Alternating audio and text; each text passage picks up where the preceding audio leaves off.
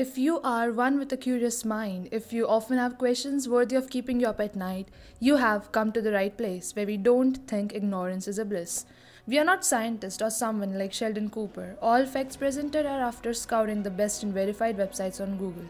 If you have an interesting question that keeps you up at night, feel free to mess up our brain with it. Surely we'd answer it in the upcoming episodes because we believe curiosity won't kill the cat. Countess Elizabeth Báthory holds the dubious honor of being the most prolific female murderer, as dictated by Guinness World Records. Even if you are unfamiliar with the name, chances are you have heard the stories about her legendary sadism. She was, after all, a key influence for the novel Dracula. The story of Countess Bathory is a near-fantastical fairy tale, claiming that Bathory was a vampire, a torturer, a creature beyond human who bathed in the blood of innocents to maintain her looks. But the truth behind the story is far more interesting. Countess Elizabeth Bathory, coming from a powerful Hungarian family, was the daughter of Baron George Bathory and Baroness Anna Bathory. She lived in the castle Čachtice, which she received as a wedding gift from her husband, the Hungarian war hero Ferenc Nádasdy. When her husband became chief commander of the Hungarian army and embarked on a military campaign against the Ottoman Empire, he left Elizabeth in charge of his vast estate and the governing of the local populace.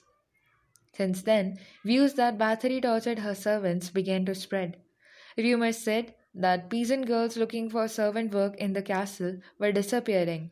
These views became much more dramatic in sixteen hundred four when Bathory's husband Nádasdy died. According to witnesses, it was at this time that Elizabeth Báthory began murdering her victims, the first of which were poor girls lured to the castle with promise of work. As a wealthy noblewoman, Bathory evaded the law for six years until the Hungarian king Matthias the Second sent his highest-ranking representative to investigate the complaints against her, who returned with evidences from around three hundred witnesses who leveled truly horrifying charges against the Countess. The most infamous accusation, the one that inspired her famous nickname, the Blood Countess, as well as the rumors that she was a vampire, alleged that Elizabeth Báthory bathed in the blood of her young victims in an attempt to maintain a youthful appearance. After hearing the accusations, the investigator ultimately charged Bathory with the death of eighty girls. That said, one witness claimed to have seen a book kept by Bathory herself, where she recorded the names of all of her victims, which were six hundred fifty in total. This diary, however, appears to only be a legend. It has never been found. When the trial ended, Bathory's accomplices, one of whom worked as a wet nurse for the Countess' children, were convicted of witchcraft and burned at the stake. Bathory herself was bricked up in her room at Čachtice Castle, where she remained under house arrest for four years until her death in sixteen fourteen. But Bathory's case may not have been that cut and dry. In fact, some Hungarian scholars say it may have been motivated more by others' power and greed than her supposed evil. It turns out that King Matthias the Second owned Bathory's late husband, and then her, a sizable debt.